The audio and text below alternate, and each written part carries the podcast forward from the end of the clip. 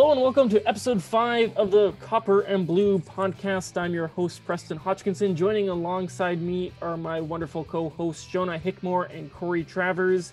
And we are quite happy this weekend because the Oilers are coming off a 3 2 win against the Calgary Flames this past Friday. That moves their record to 5 2 and 0 against the Flames. And does this put the Flames playoff hopes to bed? What are your guys' thoughts on this? Because I'm pretty pretty jacked up about it. Yeah, the Flames aren't making the playoffs. I mean, they'd have to get extremely hot at this point. I just don't see it. They're not that good of a team. Just lost to Ottawa. They lost to us, which you know a lot of a lot of teams do that. That's not that bad, but uh, they lose to us a lot. Uh, yeah, they're just not quite up to snuff. Even if they are a good team, like they're they, they just have to be a fantastic team from here on out to make it. So I don't see it. I don't know. I uh, I hesitate to uh, call anybody dead in the water before they're mathematically eliminated. But like Corey said, it'll be it'll be hard. Like they would have to have a pretty unlikely series of events come together to get back into uh, serious contention. I mean, that being said, I guess this is NHL hockey, so never say never, because you know Mike Smith would be a pretty unlikely series of events prior to this year. So, uh, like I said, I'm not going to say that they can do it, but I, uh, I don't think it's likely. Oh no, I'm saying it's uh, certainty at this point. Yeah, that's right. I'm putting all my all my chips on this. Nice. Um, even uh, that might jinx us. I don't know. We have a reputation of jinxing things here on this podcast. Early Corey, on. you guys are all like, "Oh, we're gonna go four and we didn't even get to play four last week." So COVID. You can't lose four if you don't play four. yeah, pretty much. But uh, go, uh, going back to that. To the Flames win here. McDavid just continued his dominance over the Flames this year. Uh, this is his second straight game against Calgary, I believe, where he got the 3 2 game winner in the third period. Um, what's what's going on with McDavid here? Is he just more motivated than usual? I know we know he's like an amazing player and probably best in the player, but I think he gets up a little more when it's against the Flames. Well, you would hope that all of the Edmonton players get up a little bit more for the Battle of Alberta. Like it is the uh, like traditional huge rivalry for this team, right? Like it shouldn't just be McDavid that's going out there going, I want to like make the Flames miserable. It should be every single one of them. McDavid might be doing it better than them, but like uh, the rest of them. But I'd like to see, I'd like to, or I'd like to think that it's like all the Oilers players that want to put a particularly good effort in against Calgary, you know? Yeah. Because they know that we you know, it's the the traditional rival. Especially That's after awesome that, uh, especially after that weak uh, performance against Montreal, they did come out with a lot more energy. Exactly. I was gonna say McDavid probably had one of his worst weeks on the whole of the entire season, which is sounds like an insult, but it's actually a compliment because he's had an MVP caliber season. He's been fantastic every week, but they didn't dominate Calgary uh, at five on five the way they have in in games past. So the McDavid line, you know, it was it was uh, it was an all right game. Uh, just like the Toronto game was an all right game. The the Montreal game was a pretty bad game actually. And I love uh, Corey's art of the backhanded compliment. Right. You had an okay week. Expect more had, from you though, McDavid. Okay week for him. Uh, you know, still his okay week is most players' fantastic week, but you know, he's not. He didn't really dominate this past week uh, if I can if I can nitpick here, but that's great because we were still able to go two and one, and I expect him to get back on track with his MVP caliber play. So we're sitting pretty. Yeah, absolutely. And the the McDavid Draisaitl combination was not the case in that win. Draisaitl centered his own line alongside Dominik Kahun and Kailer Yamamoto. I really like that line. I, I, I said it before and I'll say it again. I think Kahun is a good fit on that line. It's just he's had some consistency issues over over the course of the season, but when he's on, he's he's a fantastic fit with Draisaitl and Yamamoto. Yeah, for sure, and it allows Nuge to play, uh, you know, up and down the line a lot of the times with the McDavid line, which I mean, McDavid line is your number one line. You need to give it some firepower. You can't have McDavid just dragging Yessi and you know, maybe a lesser player. Uh, obviously, Ennis is hurt right now, but if you had him up on the top line, like he's a good player, but he's not really a top line guy. So having Kahun on the second line does allow you to put a little bit more firepower on the first line when McDavid and Draisaitl are split up. So absolutely, I agree with that. Kahun and what do you mean is, you is can't have McDavid drag like an an anchor around? Like, wasn't that the whole point of putting up like Kassian on that line and that just to see how much weight McDavid could successfully drag from one end of the ice to the other? So we know strength. Yes. you know? Okay, so we know we know he can officially move this bad player or or not good player successfully and still be productive. Excellent. As long as we find a less bad player, we're good. Giving me flashbacks to Ty Rattie there, Shona. I don't want to think about Ty. Ty Rattie at least was a little bit a little bit more fleet of foot than Zack Kassian. yeah, I'll give you that. I'll give you that. I'm gonna give him nothing else because last week you all learned how I feel about Winterhawks. But uh he's a little more fleet of foot than Kassian.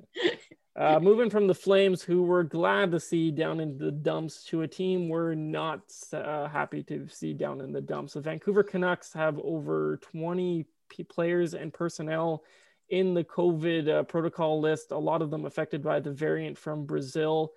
Their season has got to be on the verge of shutting down. And if it shuts down, I believe the Oilers have four or five more games against the Canucks what do you guys imagine will happen to those games? Will it just be an automatic win, or will they just give the Oilers a shortened season, even more shortened than it already is? Like it's a complex situation. I don't know how the NHL moves forward from this.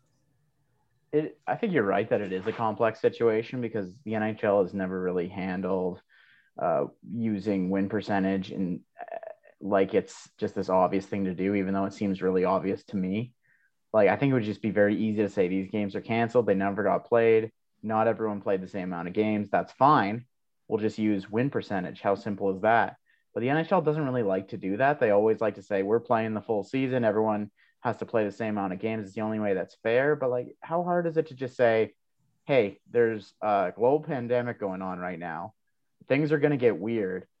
Let's cancel the games because it's unsafe to play them. And let's use the most simple explanation, which is just win percentage and leave it at that. So I mean, to me, it just seems like an easy thing.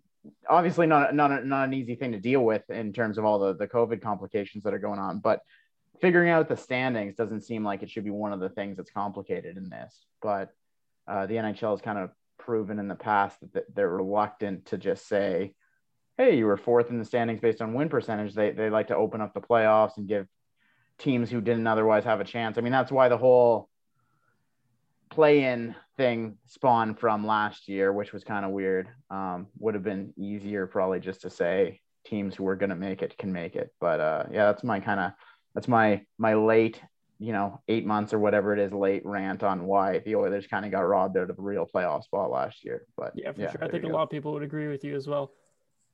I mean, I think like Corey was saying, for the the Canucks right now, the least important thing is what happens with the standings. Like the most important thing for them is always obviously the the health and safety of their um, their players, their personnel, and those those people's families.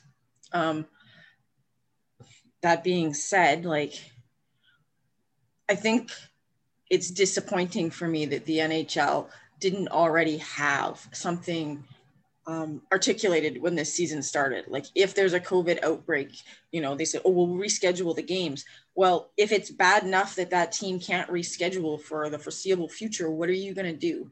Like, I don't know what the NHL will elect to do with Vancouver if they have to scrap their season, but I'm a little disappointed that they hadn't already decided that and communicated it out so that we're all still like guessing, right? Like could have been an easy decision before you even started the season.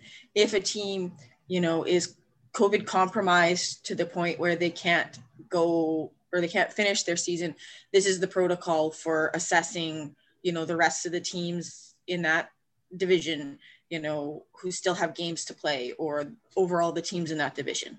Like that would have been a responsible thing to let people know. Right. Um, that being said, yeah, I think it's the least important part of what Vancouver is going through right now. I mean, for Oilers fans, probably, you know, pretty important to figure out um, or find out. But I mean, pretty scary when you think like professional athletes with this level of personal protective equipment, how contagious the, the variants from must be, right? So I think the NHL just needs to make a decision and stick to it. So if Vancouver's season is done, you know, just be like, we're doing win percentage or we're doing that they're forfeit and Edmonton gets all the points. But, yeah. you know, just make a decision and stick to it so yeah. that there's not even more who knows kind of going around the situation. Yeah, there's a ton of confusion surrounding the situation. I think even if they are able to reschedule these games at some point, you got to look at the amount of players who are affected and be like, man, we're just not going to do it. Like, this is too much risk involved. Like, why would I put my family at risk even more than I already have um, by playing hockey games? So I think if they do decide to reschedule, there will be a pushback from the Players Association at the very least. Um, I don't know that for sure. I'm not an insider, but uh, I think well, you, you might have like we had very few players opt out at the start of the season. I thought we might see more. I thought we saw a lot less opt out at the start of this season than we saw opt out of the bubbles for the play-in and the playoffs. So, yeah. you know, um, I expect you're right, Preston, and, and there'll be some pushback from the Players Association around the health and the safety of the players.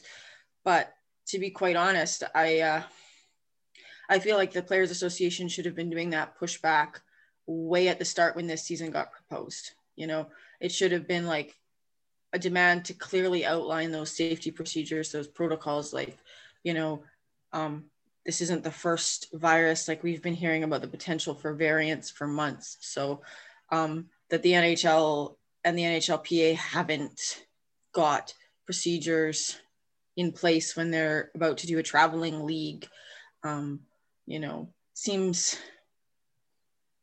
not irresponsible, but a little bit reckless to me. Like I know that they're just traveling through Canada, but that's still a, a lot of spread and a lot of different like potential for contacts if you take into account like all the personnel in each rink that you know just takes one contact with them with one player who plays you know for a few shifts against somebody else and breathes on them and then your whole team's got covid you know yeah it's a pretty uh pretty risky thing not to have really good protocols set out for so yeah for sure it's, it's and then corey wouldn't have to rant about win percentage either exactly, yeah.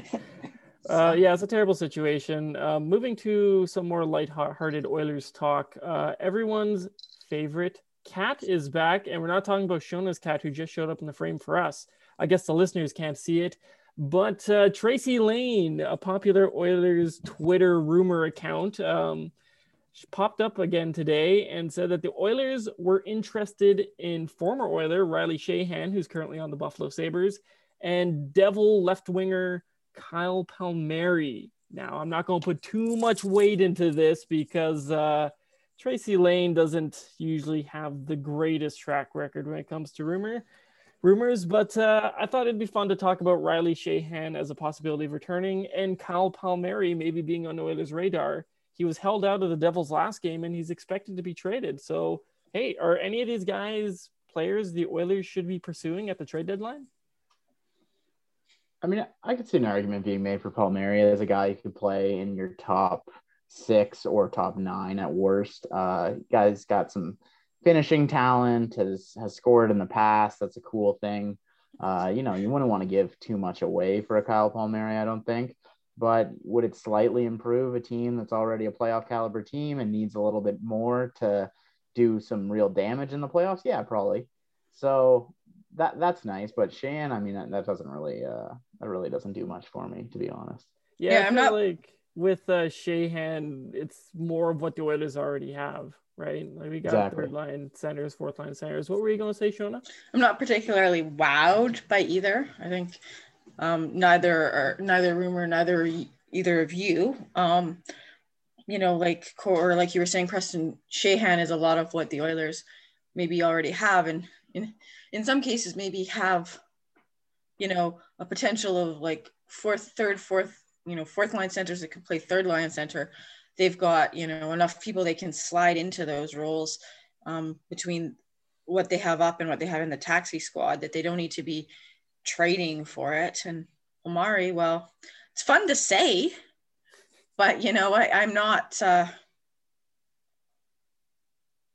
I'm not sitting here thinking, yes, that will make things like that will be, you know, it is not the panacea that Taylor Hall seems to be, where everyone's like, oh, yes, automatic addition to the top six. And Corey's got a bunch of stats for us. And, you know, it, it, it's not that. And Jap's like, you know, over in Buffalo, just like suddenly very happy and has no idea why, you know, it, it's not that.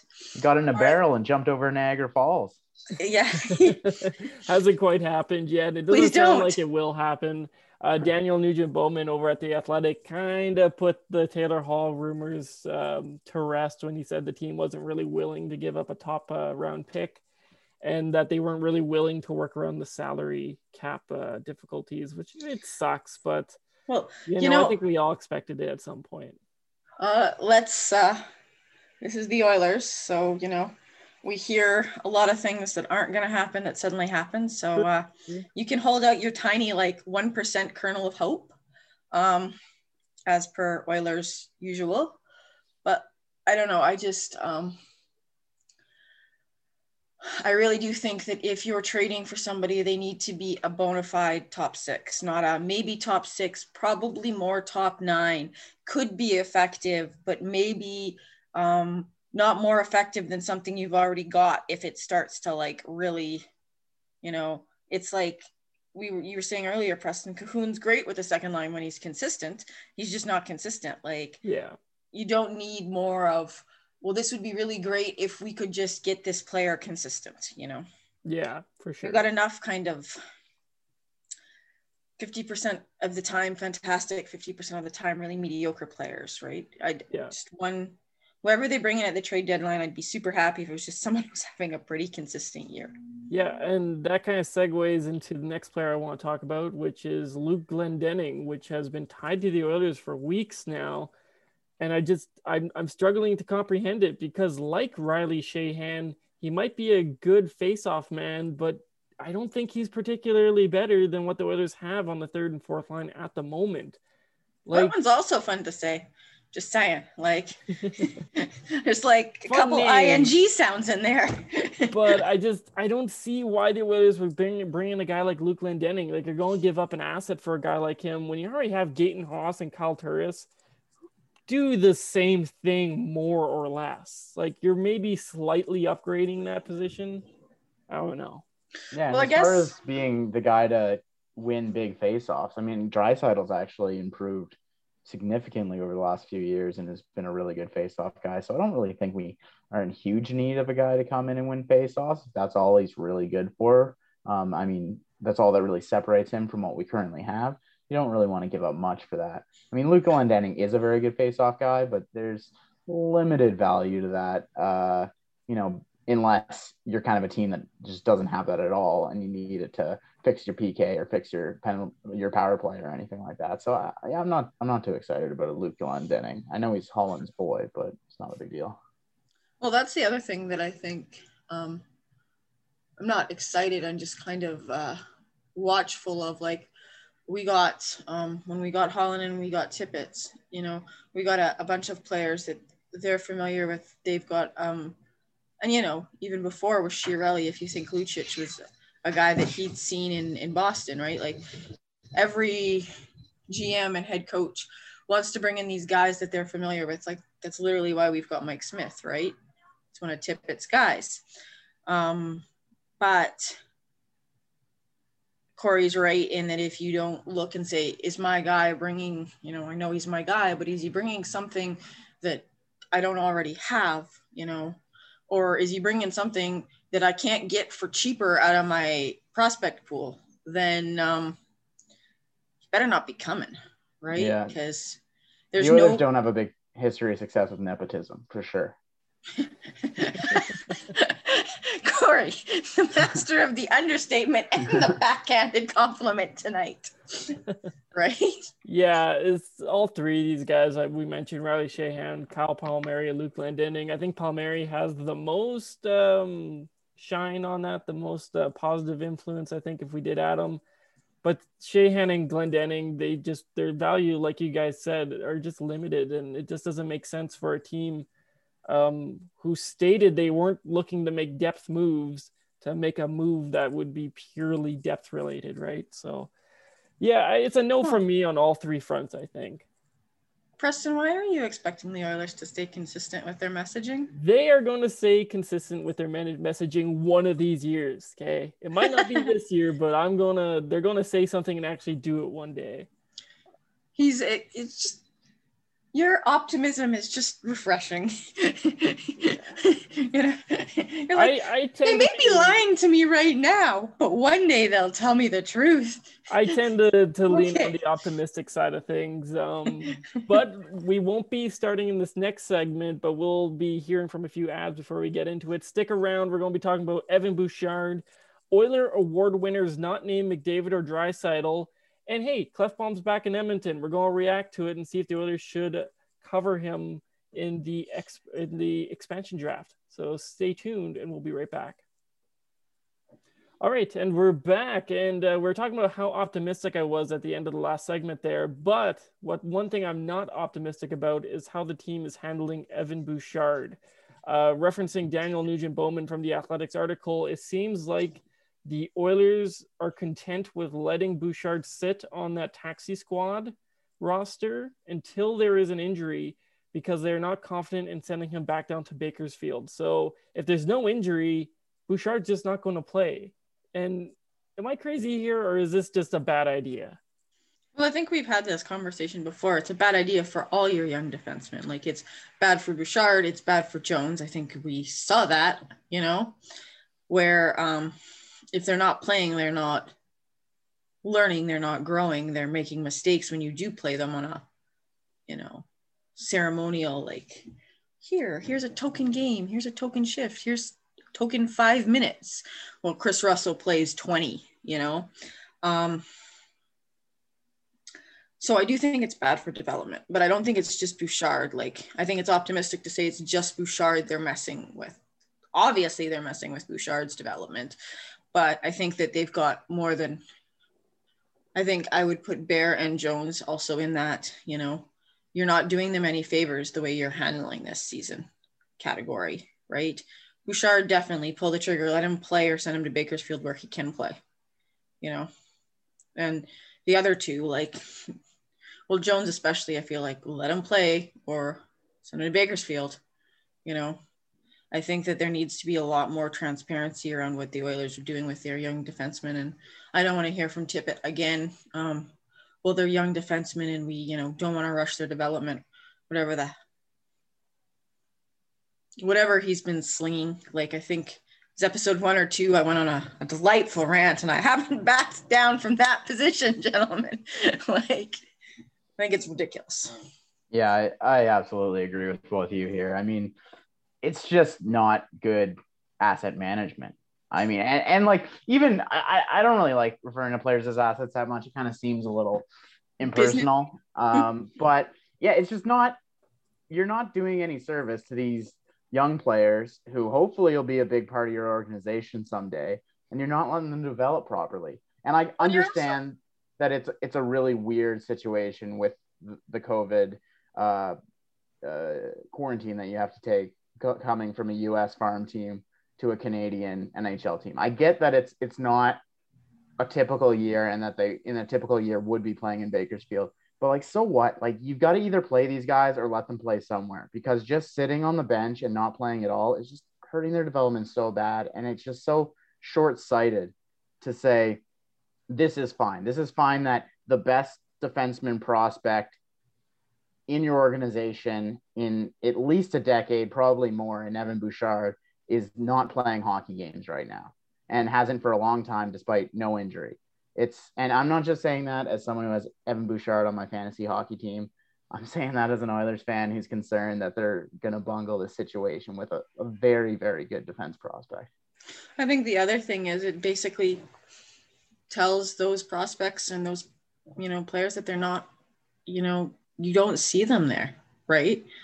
Like you've got an opportunity in this COVID shortened season to give them games, and they're basically hearing loud and clear that you don't see them as part of your organization, you know, whether that's right now or not, you know, and you do see them in the future. For sure. you, You sit them too long. Are they going to want to play here? Yeah, I, I think a good example of that exact thing happening was in that Montreal game. You know, the team was coming off a few games in like like I want to say like three and five or something, four and five. Like they had a quite a, a lot of games in a short period of time. And when they went to, into Montreal, it was kind of the end of all that uh, that that stretch of games. They could have played a guy like Bouchard. They could have played Jones, but instead they opted for the exact same lineup, and they came out looking really tired and slow. So it just seemed like they bungled up that opportunity to get some young, fresh feet into the lineup. Yeah, I agree with that too. Like I think Bouchard should be playing, even like forgetting that the alternative is him sitting on the sidelines, not playing in Bakersfield. I think just like if you're putting your best six defensemen out there, Evan Bouchard is probably one of those six. But even like beside that point, you've just got to play him somewhere, even if you don't think he is one of top your the one of your top six defensemen. Like, don't screw up his development, but also just like use him. It's easy. He's a good defenseman. They're they're finding ways to use William Lagesson. You got to find ways to use Evan Bouchard. For sure. Well, and I think that, that that's true of you know, if you can find ways to use William Lagesson, who's not an awful defenseman, but he's not, you know, when you picked Bouchard, you made a big, uh, you know, big thing about how this was the the future of the Oilers' defense and all of those things. Then um, be consistent in your messaging and don't sideline him, right? Like, you don't pick him and when you draft him, talk about how he's the next coming of the offensive defenseman for the Oilers, and then sideline him for you know, just sit here and wait till it's your turn. You know, you're the next coming of the defense, of the offensive defenseman. Not right now, just sit and wait. You know, he's he's a good enough hockey player that you should use him in some way, right? Yeah, for sure. The same with a lot of their young defense prospects. You know, Bear is is when he's playing maybe third line minutes. You know, okay, that's fine. Start him there, but be assessing what your defenders are doing. Yeah, for sure. switch up your defense pairings in a game if they're not working. Like mm. the Montreal game, not much was working, but they continued to do the same things, right? Like, oh, you know, well, this will work. It didn't work the last three times you put that pair out there. Okay, but go for it, you know? Yeah. No, for sure. And there's a little more flexibility there was a lot of people that were upset about uh, the the ice time in that that three two Calgary win with Ethan Bear playing. I think just a hair under ten minutes or just at ten minutes, and Kris Russell playing significantly more minutes despite way different results. I think Bear was one of the best defenders that game despite the the limited ice time, and uh, well Barrie and Russell, um, as they they have been doing recently, have struggled. So, and I think that. Making like even if you wanted to keep Barrie up as one of your top pair, slide somebody in instead of Russell, or you know, do something. You know, switch up who you've got on the power play. Do something to reward your young defenders who are playing really well for you and putting up with a lot of. Preston's going to earn his explicit tag on this one. Bullshit from your coaching staff, right? For sure. No, I'm glad to put that explicit tag in there. Uh, moving on from some things that uh, we're not too happy with to something that hey we should we should be happy about. Um, Oiler Award award winners not named McDavid or Draisaitl. I think there's two players that fit this bill that could be in talks for an award. Darnell Nurse could he win the Norris? I, I I don't think he will win Norris, but he's gonna make that top five ballot, right? He'll get some votes. I mean, he definitely will. He leads all defensemen in goals with 12. He's got a plus 20. I'm not the biggest plus minus guy in the world, but a lot of awards voters still value it. Uh, I, I, was looking at some stats earlier. Uh, Hockey Reference has him as uh, number one in the NHL among defensemen in point share, which is uh, a metric that they have. Uh, I mean, I mean, they have it for players in the 70s as well. It's it's very basic, just based on box score stats like plus minus and goals and assists. Uh, so it, it, like it's not the best stat in the world, but it is a descriptive stat that kind of shows you based on the very simple box cards that a lot of people still value what players have have done, not so much uh, what they will do in the future. So I mean, you still got to give credit where credit is due. Darnell Nurse has been on the ice for some very very positive results this year. A lot of that has to do with playing a lot with McDavid, playing a lot with Draisaitl. Uh, but still, he's been good, and he also he's been shooting an extremely high percentage. Let's not say Darnell Nurse is the best defenseman in the league, or uh, start advocating for him to get paid like the best defenseman in the league. He's not Victor Hedman, but he's had a very good year, and he will get some Norris votes. He'll be on the ballot, and to a certain extent, he deserves it. He had a great year. Uh, he's certainly improved upon his own past results, and good for him. Apparently, he's worked his ass off, uh, and you know he, he's playing good hockey. Good. Sorry, adding to our explicit tag. Yeah, um, hell yeah. um, I don't know. I, I always hesitate before we we've got a bit of a stretch. I don't want to. I would say the way he's played right now, he'll definitely be on the ballot, like Corey was saying. I don't think he'll win it. Um, but I hesitate to say like I don't want to say for sure he'll be on the ballot. Obviously, like you know, he's a hockey player. They have superstitious moments of complete and utter just irrationality where he could go on a skid where he could play a, few awful games and tank some of those lovely stats Corey just took us through. But I do think he's had a better year. And I think more than a Nor more than the, the Norris, I'm glad that he's had a better, more consistent year for the Oilers this year. He has been such a hot and cold defender with the Oilers. And it's been very, very frustrating. You know, he's a he's a big uh, big favorite of particular parts of the Oilers, you know, universe. Um, so it's been very, very frustrating to uh, to see him underperform in previous years.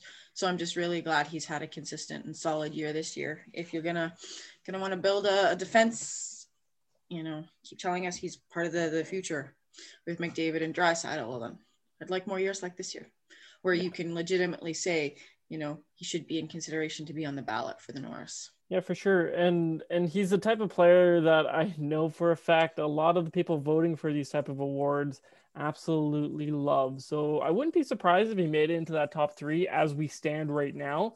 Like Shona said, like hockey players are all over the place sometimes. Maybe he could take those stats for the rest of the year and be awful. But as it stands, it doesn't appear he's going to be like that. Um, so worse, worse. Knock on wood, real quick. He could get hurt. Yeah. And then, true. then Corey will get to see Evan Bouchard, so it's not, you know, a complete loss. But oh, I don't know if we'll see Evan Bouchard even then. I'm not too sure about that. the other guy I have pinned as a potential award winner, and hey, I, I'm eating crow on this as well. I didn't think I was going to be saying this. I thought I'd be ragging on this guy all year long could Mike Smith make the Vezina ballot? Again, don't think he's going to win it, but the guy has been a gamer all year round, and I, I, maybe he won't regress. Maybe he'll just keep being good. I I actually worry about this one a lot because I think that this is the validation that certain Oilers um, members of Oilers management feel they need for like continuing to employ Smith, and like the law of probability says this is not going to be a forever even if he gets out of this season like do not do not do this again next season you know? Like he's 39 this season. Do not go get another goalie right? Um you know but he has had a very good season like you said preston. So uh maybe maybe he's on the Vezina. I mean he's got that you know if, if he just had a little bit of a better story we could do like the the Masterton or whatever it is like rebound from horrible year you know like yeah. whatever but uh he uh he's had a good year i don't know if he's had the best year of goalies in the nhl i mean he hasn't had a Carey Price bad year though so. right I, I actually love the masterton thing where like because it's supposed to be if you overcame a bunch of adversity, and his yeah. adversity was playing poorly, just being well, bad at hockey for a little I'm, bit. I'm sorry, I have legitimately seen contenders put in for that for literally yeah, no, they have, being the bad at hockey previously. Great. You know, every uh, once in a while you get one like Darcy Kuemper, who you're just like, okay, yeah, legitimate overcome of an adversity, legitimately, you know, like, yeah. but get a lot of oh, I was bad at hockey. Suddenly got good again. Yeah. you know? Bad at hockey is a born again good at hockey now. Uh, but yeah, no, I mean, you're absolutely right, Shona. Uh, you, the, the thing that scares every Oilers fan is you don't want to see Oilers management be like, hey, he was he got some uh, Norris votes for Nurse, or in this case, he got some uh, he got some Vezina votes. Let's give him a humongous contract at age 39. Let's get let's give him a long term contract until he's Yeah, 50. four years, something you like that? Uh, but we got the next Johnny Bower over here. But um, no, I mean we should just be able to root as Oilers fans for our guys to get some recognition and not have to worry about uh, Oilers management extrapolating that into the future and and making uh, an unwise salary cap move on it. So Hold on. just You just said we were Oilers fans. I, No, I I, don't understand what you're trying to tell me as an Oilers fan. I'm saying that we've seen some we've seen some stuff in the past. yeah, I, I know, but like you're like we should be able to just cheer for them to do well. Yeah, What's I mean it's a novel concept, but I, I think we should be able to do Corey. that. I, I, I sit here. If you're not in the middle of Yeah. your contract and doing well, I'm like, oh shit, they're gonna toss money at you. Oh, oh, we don't got that money. You know. Okay, so imagine, if you will, the Oilers have competent management, regardless of what happens with the awards voting. It's not going to influence their decisions. Okay, in this hypothetical situation, we can just cheer for our guys to get awards recognition because hey, they seem like nice guys and maybe they deserve it. In that alternate reality.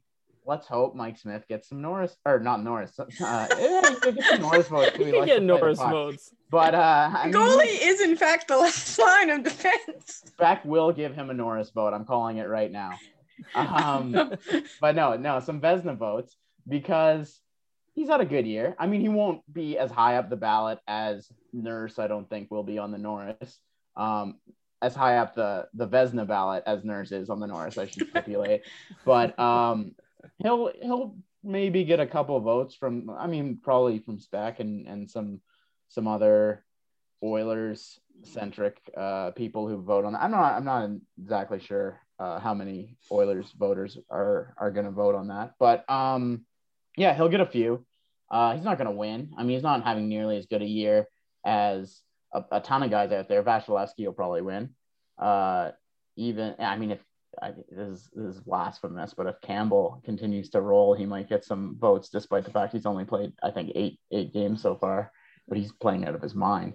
Um, but yeah, let's root for that. Let's root for Mike Smith to get some recognition at, at the, as kind of a send off to the end of his Oilers career. Yeah, for sure. And hey, I, Hey, I would KB, love it it. has to be the send off to the end of the Oilers' career. As long as it's a send off, because I think what the Oilers should do is be like, hey, we betted on a 39 year old Smith. It paid off. Let's not bet on a 40 year old Smith Yeah, because let's then it walk gets, away from the table. So it yeah, gets it's like dicey really quick. I feel like the Oilers are that um that gambler that's like I won once, just let me double down. They absolutely are. I mean, you're, you're, you're right on that, hundred percent. So uh so We're not let's dealing hope with Chiarelli here. Hopefully, Holland That's is true. a little better. He did look Uh. for a new goalie before defaulting back to Smith, so maybe he does that again. He's successful this time. well it's interesting to me because they brought Stalock up to the taxi squad and they haven't called him from that, right? That's so interesting though, because he his deal does not expire this summer. They have him for another year, so he could potentially fill a fill a spot as a backup next season. so right, if you're you're talking we were talking earlier, do we see Stalock? Well, we haven't up till now. You've had him, you know, he's been cleared to play for the Oilers what the better part of a month and we haven't seen him, yeah, right? so it's nice to see that they So- have some options, especially with Koskinen uh, kind of struggling lately. Well, you know, maybe all the good goalie uh, vibes are going to Smith right now. Maybe, maybe. It's Oilers may only have Oilers may only have one superior goalie at a time. Speaking of some good vibes, um, a popular player that we haven't seen all year due to injury was seen back in Edmonton today. Oscar Klefbom is back in Edmonton after successful shoulder surgery. Um, I think they expect his recovery time to run until September, October. So there's a chance that he can play to open the year, but I wouldn't particularly take that bet. Um, my question to you guys is do you protect him in this expansion draft coming up?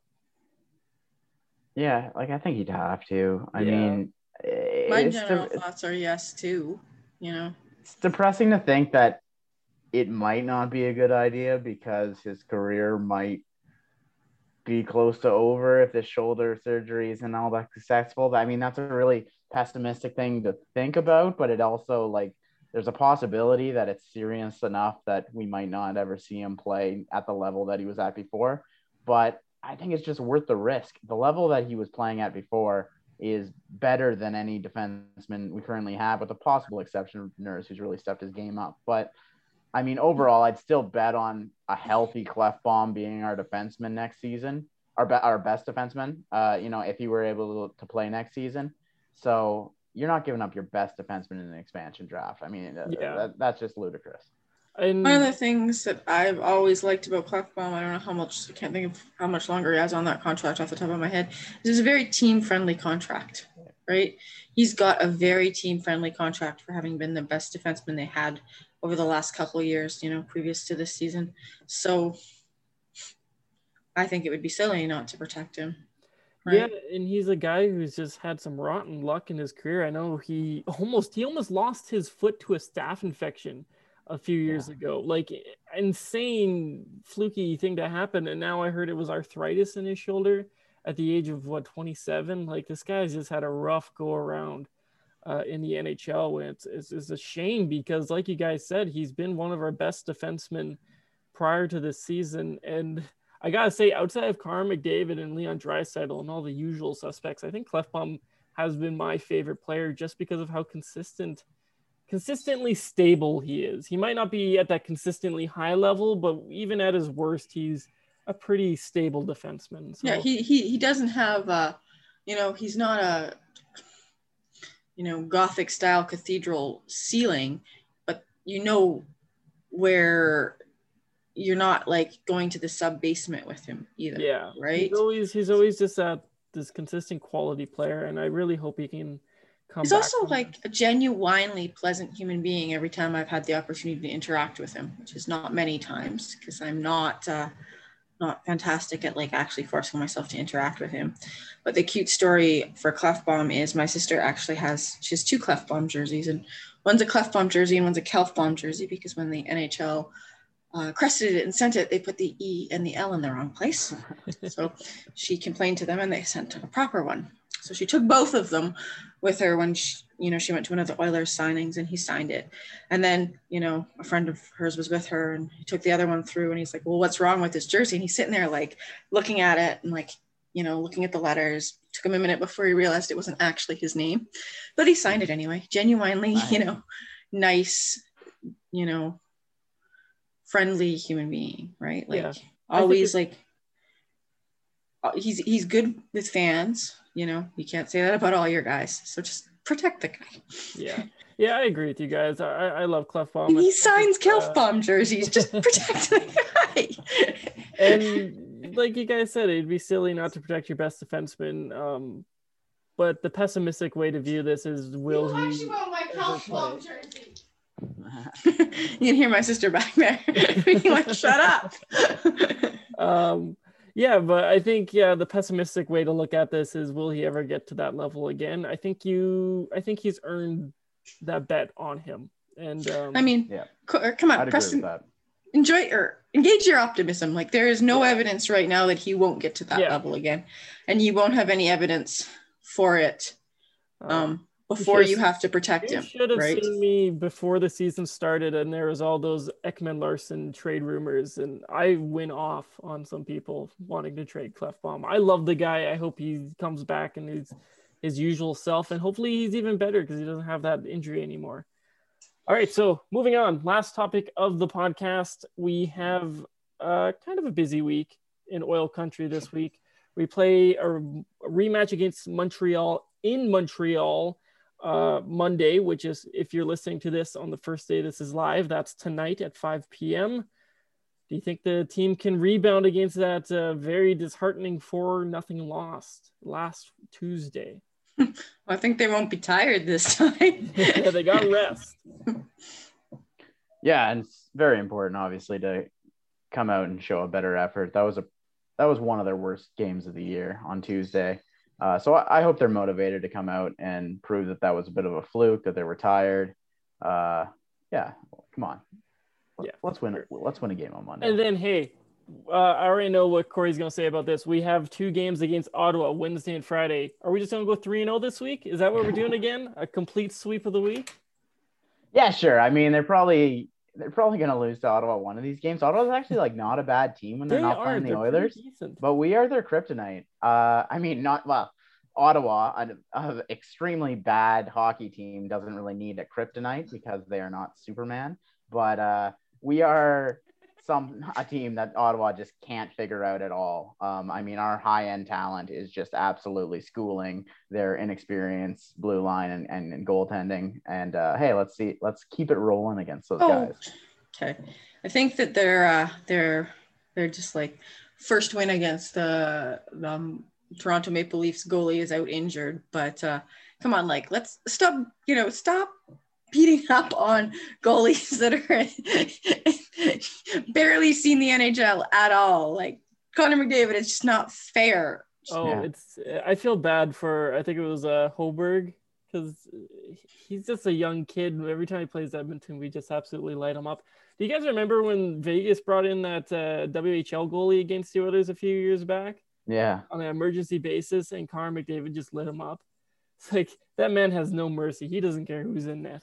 Connor McDavid does not get shut out by Zamboni drivers. It will not happen. Yes, that's a Wow. direct shot at the Leafs. Well, you know, um, Connor McDavid has also never had to face Zamboni drivers. but if he did, he would be filling the net. Like, Make no mistake. I'm pretty Uh, confident. I, I I, would bet I'm not Connor saying that he'd have any mercy, but uh, Unlike a certain number 34 in Toronto. To be fair, he might have slightly more mercy if it was his Zamboni driver instead of just a random Zamboni driver. don't know. Connor McDavid is cold blooded. Look at that elbow he sent out last weekend. He's Sure, he's playing chippy these days. That uh, chippy now, man. uh, Connor McDavid, that elbow was like a year of my uh my university tuition. Like, watch it, kid. Like, don't go wasting I money would. for That's no that's more reason. money than I have in my bank account right now. Anyways, that's going to do it for this episode of the Copper and Blue podcast. I hope you guys enjoyed it, and we'll talk to you guys next week.